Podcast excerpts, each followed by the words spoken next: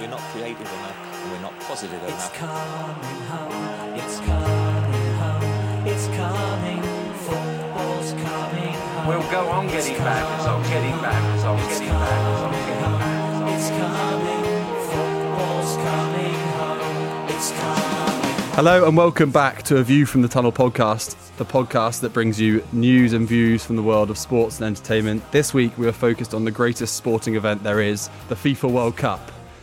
We have two very special guests for you to talk all things England, their group games, how far they'll get to, will it be the usual quarter-final exit? We talk about potential big name group casualties, player of the tournament, and even some favourite World Cup memories in there. So stick around, and I hope it gets you excited for the greatest show on earth. You know, every day my mind will flash back to 1990. Bobby Robson said we could all be immortal. We will live forever in you know, English football. And it all ended in drama and tears on that one night in Turin. The 4th of July 1990. The night Gazza cried and football changed forever.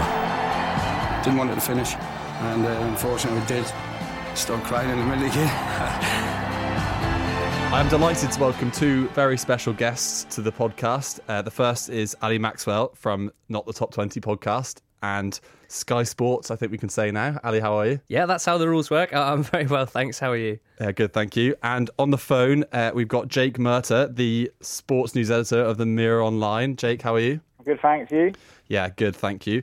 Um, we're focusing on the World Cup. Uh, this is going out with a week to go before the uh, before Russia kick off against Saudi Arabia.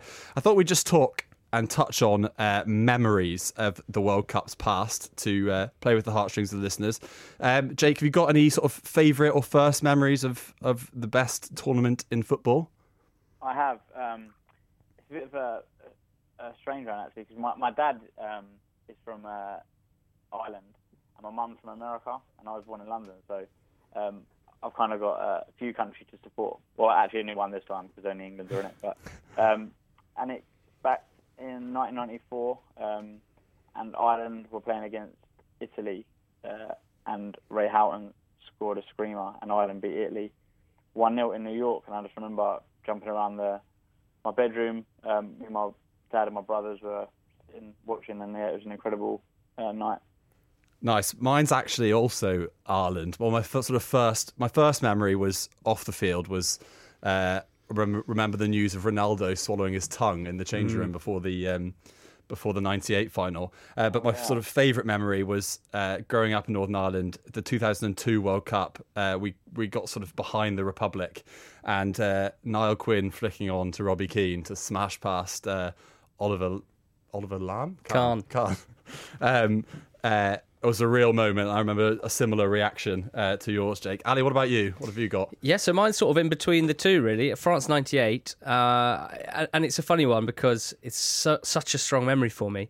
Um, but I probably only watched the final. At least all I can remember watching live was the final. But the reason why, and, and I, I probably we're all quite similar um, in that videos. That was how I first sort of consumed football. All these uh, amazing videos that my dad had collected, and the France '98, all the goals from video was the one that I just wore absolutely to death. The one that lit the fire uh, within me uh, to, to to carry on as a crazed football fan. And from Cesar Sampaio's header against Scotland in the opening game to Emmanuel Petit's winner uh, in injury time in the final to make it three 0 I've probably seen every single goal about ten times. So that, that, that's sort of my first memories of football as, as well as the World Cup.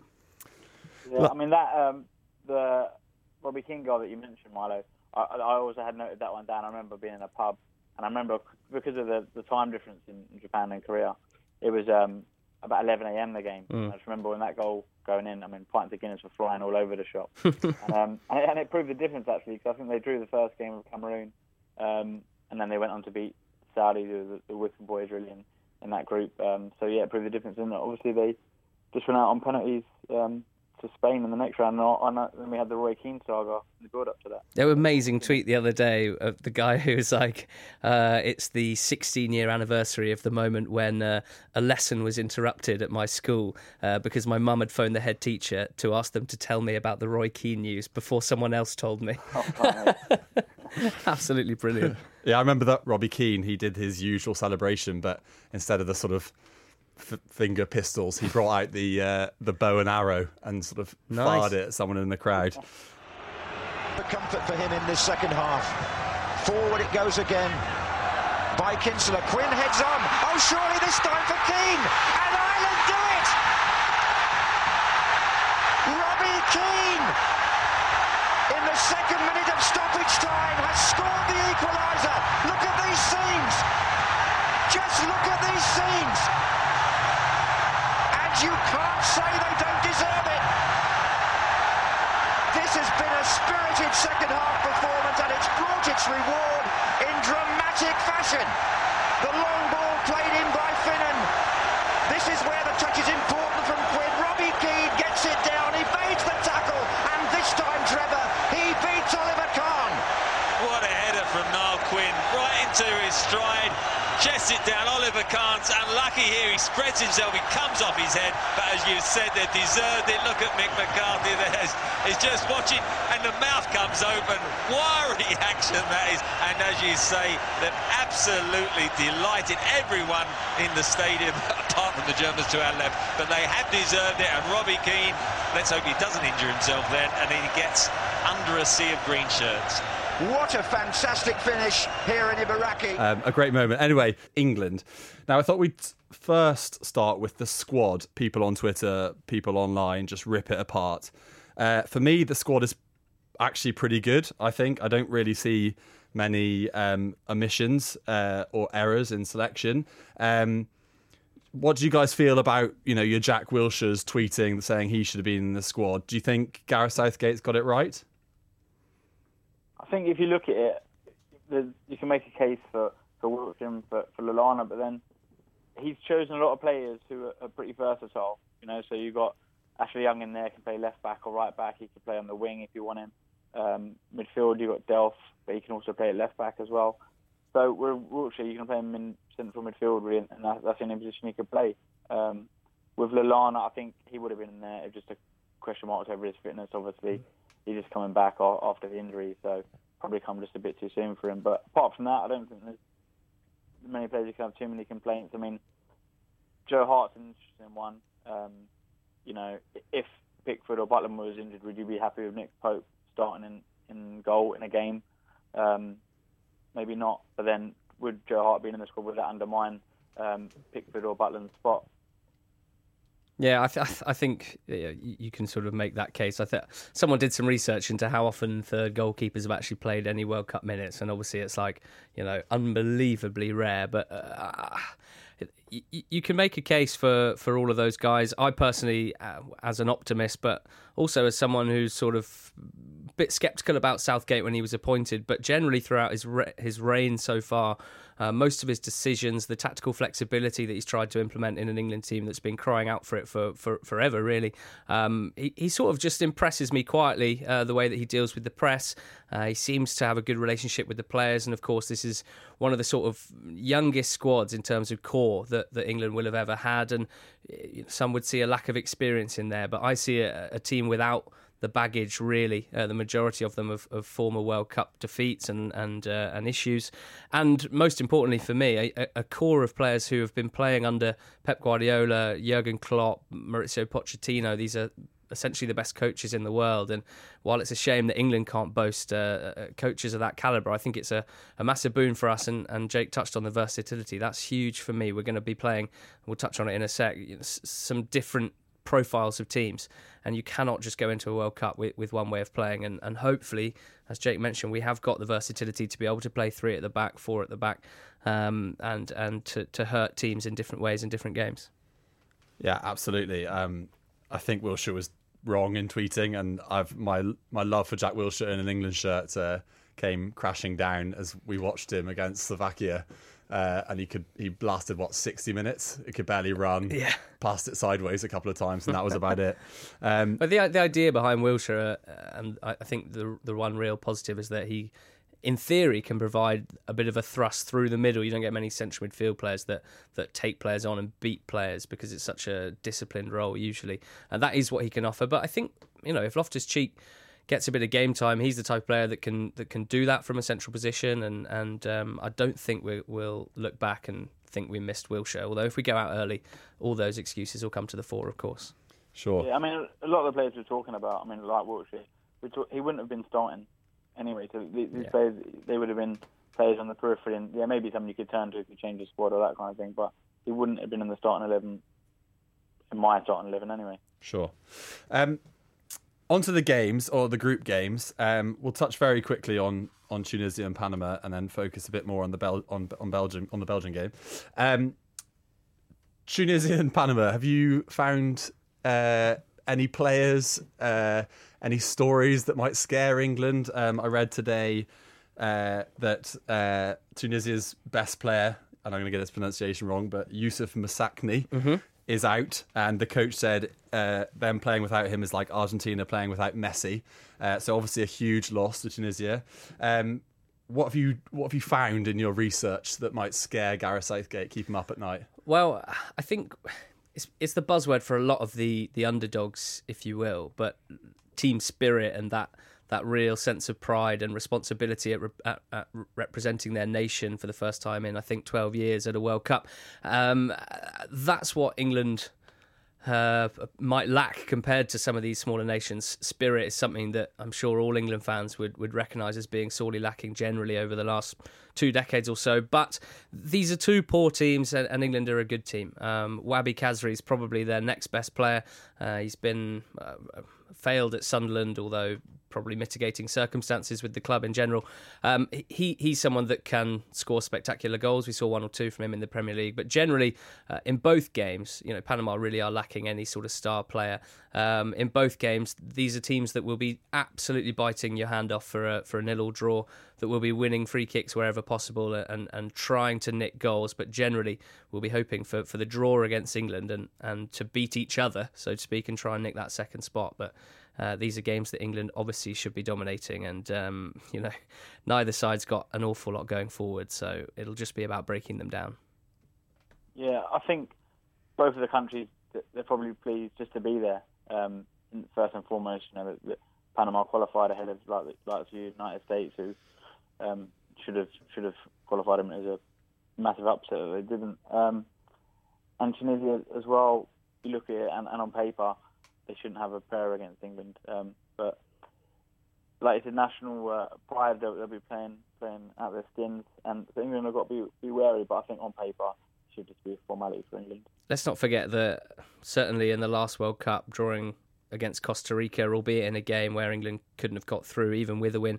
Uh, the World Cup before that, a draw with Algeria in the group stages, among others. And in 2002, I remember drawing with Sweden uh, and Nigeria as well. So, you know, th- th- there probably will be a draw for England in one of these two games, but, but hopefully not.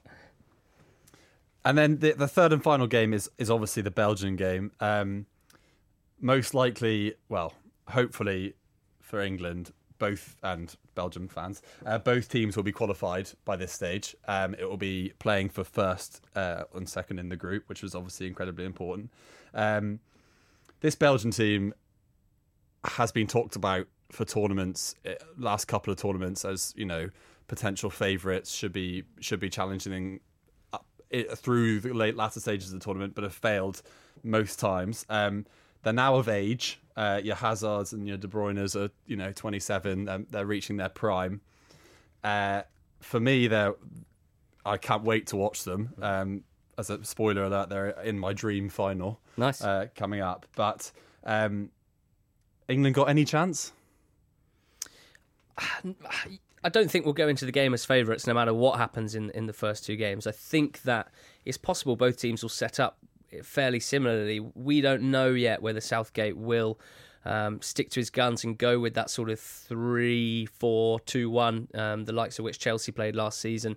Um, but it looks like that is exactly how Belgium will set up. And, and, you know, Lukaku through the middle with, with Hazard and Mertens just behind him, uh, De Bruyne and, and Dembele in the centre midfield, and and Kompany, Alderweireld, and Vertonghen at the back. It's it's it's a better team than England's on paper. They'll be more comfortable in possession.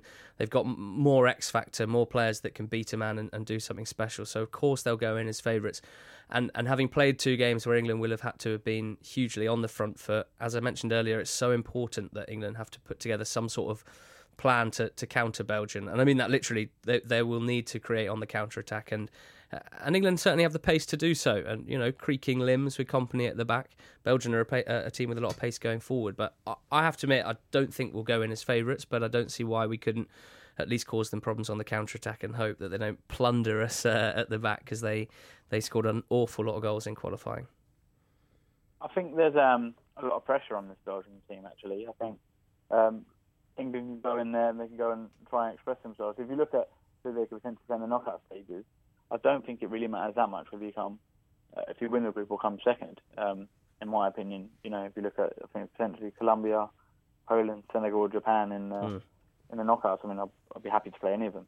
So with, with, that in mind, I mean, hopefully in the first couple of games, England can pick up a bit of momentum, find uh, some consistency, and then go into that game and, and, and just you know try to relax and, and play it because um, yeah, they can get hurt, but they've, they've England have shown, albeit in friendlies and um, a lot of you know the likes of Brazil, Brazil and Germany have played weakened teams, but they still managed to grind out results against them. I think what we've got to hope with for with Belgium from an England's perspective is one thing they've always struggled with, even with this golden generation, is finding the right manager to to put things together on the pitch. And Wilmots was obviously a bit of a disaster in that regard. And Roberto Martinez seems to split opinion really um, with his sort of Premier League career as a manager and. National team management's very different, etc., etc. He's got Thierry Henry next to him as assistant, and and uh, you know there's there's a lot of pressure, as as Jake said, on, on Martinez to perform with this incredible squad. Yeah, I'm sure. Um, I'm, I'm, sure Southgate, like like I am, having nightmares of uh, Mertens and Hazard running off Lukaku and uh, running at uh, Gary Cahill and uh, Harry Maguire, turning them inside and out. But um, as you mentioned, Jake, it doesn't really make a difference uh, in the in the following round if we come first or second, because as you say, it's Poland, Colombia, Senegal, or Japan. And to be honest, it doesn't really make a difference after that either, because if we finish first in the group and beat one of Poland, Colombia, Senegal, Japan. We then play Brazil. Uh, if we finish second in the group, we'll play Germany. So mm. um, you can't really see England getting past the round of 16 again, or the quarterfinals even. Yeah, I think it's quarterfinals for me, so the last eight. But uh, depending on how we get there, the process of getting there, I don't think that that would necessarily be seen to be a failure. Um, it's all dependent on on the how, um, because I think that seems relatively inevitable that we will or would lose to, to both Germany or Brazil. I think that for me, a lot of the times in, in qualifying, England generally, because they're, they're always the top seeds in their group, they normally get pretty straightforward group, and they haven't there haven't been too many kind of wild cards thrown in there where they could have an upset. It's always been pretty straightforward. They've got a lack really of, of playing these top nations in competitive games apart from in, in, in World Cups and, and, and, finals. So, I mean, the Belgian game would be a good game for them um, to really test themselves. And, the game against the side who, on paper, should beat them. Um, so it's good preparation for playing the likes of Brazil or Germany in the quarterfinals. And I think the likelihood is that, that they will probably bow out to one of those two, but it will be no disgrace um, providing they put in decent displays in the rest of the games. A battling defeat to Germany, and they'll return as heroes.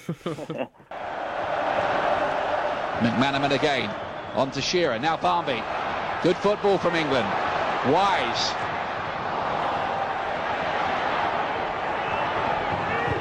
Redknapp. Goodness me, have you ever seen anything like that in your life from a goalkeeper?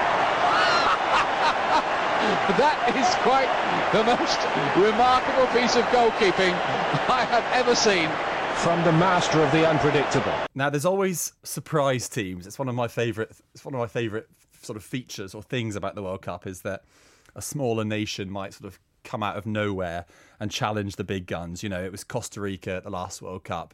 Um, I've pinpointed a couple who I think uh, might be the Costa Rica of this World Cup. I think one's sort of they've got a soft spot for some reason. The other's actually more of a logical um, pick. Uh, but have you guys seen anyone that might sort of come out of the woodwork in this in this tournament? Yeah, it's kind of hard to, to decide who sort of fits the bill because you go from you know the really big teams to the uh, maybe the dark horses, and then the, the true underdogs like Costa Rica. Um, I, I am not sure if Uruguay actually qualify for this, but you know you're the arbiter of that. You're, you're giving it to me. Um, I'm going to go with, with Uruguay. You can get them at about 33 to one, so you know they're, they're they're by no means in the in and amongst the favourites, and I just think that they have a very experienced coach. Um, they have a clear identity, Uruguayan football, and, and it's not always pretty, but um, that is something that's carried them far in tournaments before. They've got quite a nice blend of, of experience and, and some new up and coming players as well, like Bentancur, who'll be playing in the centre midfield. Of course, Suarez and Cavani up front, pretty dangerous too. So uh, they, have got a nice, a fairly straightforward group. So um, I think it, it might come down to Uruguay playing someone like Portugal maybe in the second round, and I, I, I would I would kind of fancy them to get through that. Yeah, I mean, apart from Uruguay, I, I don't think there's many sides who, um, apart from you know the obvious Brazils and, and Germany's who, who've got a chance of really winning it. But um, I like the look, look of Mexico. They've done well in the qualifying. Um, but I mean, they they might be able to get to the quarterfinals or something like that. I mean, you might get a side reaching the last eight, but I can't really see anyone reaching the latter stages of the tournament. I float Colombia to you both? Well, I thought we were going to beat Colombia in the uh, in the second round without any issues. well, I, th- I, mean, they performed very well in in Brazil. You know, um, they lost in the quarters to Brazil two one. Um, famously, James Rodriguez in floods of tears. It was really his tournament.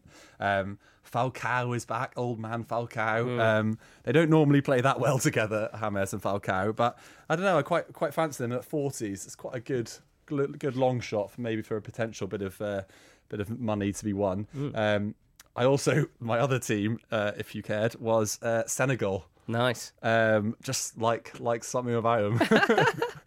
uh, led by Malme up top, just running around causing people uh, causing people issues. And uh, I don't know. There's always seems to be an African team who really, you know, they get behind each other and mm. and the passion that they have for football, and they're so excited to be there. Um, I don't know. I just like just like the look of Senegal. Yeah, they got some good players, Senegal. And just like surprise teams, there are always some sort of big name casualties uh, in the group stages. Again, this was quite hard to pick. I looked through because most of the big teams have avoided each other. Mm. Um, again, have you found anything looking through the groups, uh, Jake, that you might you might know big names that might fall out at the first hurdle? Um, you know, normally there's a group of death or something, you know, but this time there isn't really one. I mean, talking about Group D potentially, um, Nigeria they, they, might do all right, um, but I can't really see many of the, the fancied sides not making it through. Um, to be honest, I'm having a look. I'm sort of stretching here, but I'm of all of them, I would be looking at um, Portugal. Just they've got a tough group. If they get a beating off Spain and you know, one of Iran and, and Morocco, probably more likely Morocco, who have got some good players as well, could upset them. Uh, and of course, with this Argentina side, you never really know what's going to happen. They've got George Sampaoli in charge, who is capable of basically playing with five attackers and, and two defenders and three in midfield. And um, that could be hugely entertaining. Of course, they've got the best player in the world, so I'm not expecting them to go out of the group. But Croatia, Iceland, and Nigeria are all going to offer something different, and none of them are really whipping boys uh, as long as Iceland can, can perform like they did in 2016. So if you know if there's an implosion of any team in the group stages, it, it could well be Argentina. I think. Uh, going back to Portugal, I think uh, I think Morocco have got Iran um, in their opening game. I mean, if they were to get a win against them and, and Portugal were to lose to Spain, then by the time they, they play each other, there really, really will be a bit of heat on Portugal to get a result against Morocco. So, hmm. yeah, that's not a bad shout them maybe um, slipping out. Yeah, I chose. Um, I went in Argentina's group, but I chose Croatia um, because I, I'm not sure we can really call them one of the big teams, but uh, their fans seem to cause them a real issue. Uh, We've seen it firsthand. Yes, we watched them at the Euros, and they were comfortably winning 2 0 um, for a couple of flares to come and a couple of sort of firecrackers to come onto the pitch from the fans behind the goal. It seemed to completely rattle Mm. um, them against Czech Republic, and they, they went on to draw the game 2 2. Uh, They're basically at, at war with the federation, and uh, it's causing a lot of unrest. You, you will have seen some headlines about like Luka Modric being wrapped up in some legal stuff back at home, and it's all sort of tied in together. So there's definitely some some pretty bad vibes coming out of Croatia. Guillermo Queredo, the FIFA Vice President, confirming the analysis of the urines gave positive results. The second analysis of the player Diego Maradona of Argentinian team. The Argentina Football Association has informed this morning with the FIFA World Cup Organisation Committee that Diego Maradona has been ejected from the World Cup. The next thing that I want to focus on is the final. Now, I want us to leave England out of this, leave sort of leave the emotion out of it. Um, I mean, if you want to include them, you can include them, but um, I would like to know a dream final. What would be your perfect end to this tournament? Uh, I think for me it'd be Germany versus Brazil. Um, the two of the most fancied sides, um, and I really like to see them- really go at it. Uh, the Brazil, especially after what happened, you know, um, at the previous World Cup. Um, I think there's, there's some uh, revenge to be had from Brazil's side, and I think um, that'd be a great one to, to end the tournament with. Yeah, if you go through the sort of predictor, uh, and and as long as you don't think that there will be any crazy teams in the semi-finals, then you can't really lose. I mean, I had France playing against either Belgium or Brazil in the semis, and, and basically Germany v Spain. So um, Jake mentioned Germany Brazil there. Can you imagine the the build up to that game and the the tension riding on it? I'm going to go with France and Germany. Um, there's obviously everyone knows a huge amount of potential in the French team and incredible squad depth and, and huge talent, but they're a team who, who have let their nation down in the same way that England have so many times uh, over the last uh, decade, 12 so years. And, um, you know, if that was the final, it would be Germany looking for two in a row and, and France possibly starting some sort of dynasty. So I think that'd be a really a real cracking game. Yeah, I had. I think it's possible. I had Belgium versus Germany. I think they're on opposite sides of the um, Yep. Sides of the draw. I just think I would love. I've got. A, I absolutely love Eden Hazard. Basically, I would love to see him on the on the big stage in front of the world. Um, you know, it might not be good for Chelsea because you know it show, shows off his talent, but I think the young or sort of youngish Belgian side versus this very exciting German side as well. Um, I think that would be a great way to finish it. Um, we haven't got long left, so I'd like a couple of predictions from you. Um, the first is going to be player of the tournament. Uh, Jake, if you'd like to lead on this one. Um, well, considering I've put Brazil or Germany in the final, it's got to be uh, a player from one of those sides. And I think, providing he can get fit and firing, then then Neymar, I think they've got a real chance Brazil of um, upsetting Germany. So I'll go for Neymar. I think that this could be the tournament for Mr. Griezmann uh, to impress. I think that France might be, be making their way to the final, um, and, and and as a helpful time saver, I think that he might win Player of the Tournament because I think he is my pick also for the Golden Boot. So there you go. Nice. Well, I will just touch on the Golden Boot in a second. I have just highlighted a couple from my dream final. Kevin De Bruyne is sat at 25 to 1 to be player of the tournament. And if Belgium do as well as many people think they will do, that might be a nice little bet. Um, and also Thomas Muller, who seems to score so many goals at the World Cup, um, is sat at 33. And if he goes firing for Germany, then you, you know you can't really look past him. Um, on to top goal scorer. You've sort of you've given your you've given your answer, Ali. Um, Yeah, anyone just else? One, one quick one though. It's possible that Belgium might score like ten goals in the group stages alone. So Hazard at fifty to one on pens probably. Mertens at sixty sixes. I'll certainly be having a look at that. Okay, and Jake, what about you? Where are you putting your money? Yeah, maybe Lukaku. I probably, probably won't get good value out of it, but it's a pretty safe one. How about eighteen to one for Lukaku? So not, not too bad at all. Money to be won, anyway. Um, well, I think we are about at time there. It's, a, it's a bit of, been a whistle stop tour of the World Cup. Um, thank you very much for both coming on. It's been a pleasure. It's been my first time having two guests at once, and I think it's gone all right. So, uh, Jake, thank you very much for calling in. No problem. And Ali, thank you very much for coming into the studio. My absolute pleasure. Thank you. But Beckham's holding his head. I think a yellow card is going to be brandished here somewhere, and it might be to David Beckham. I'll now, tell you. Shearer's telling Batistuta not to get involved. The two captains there.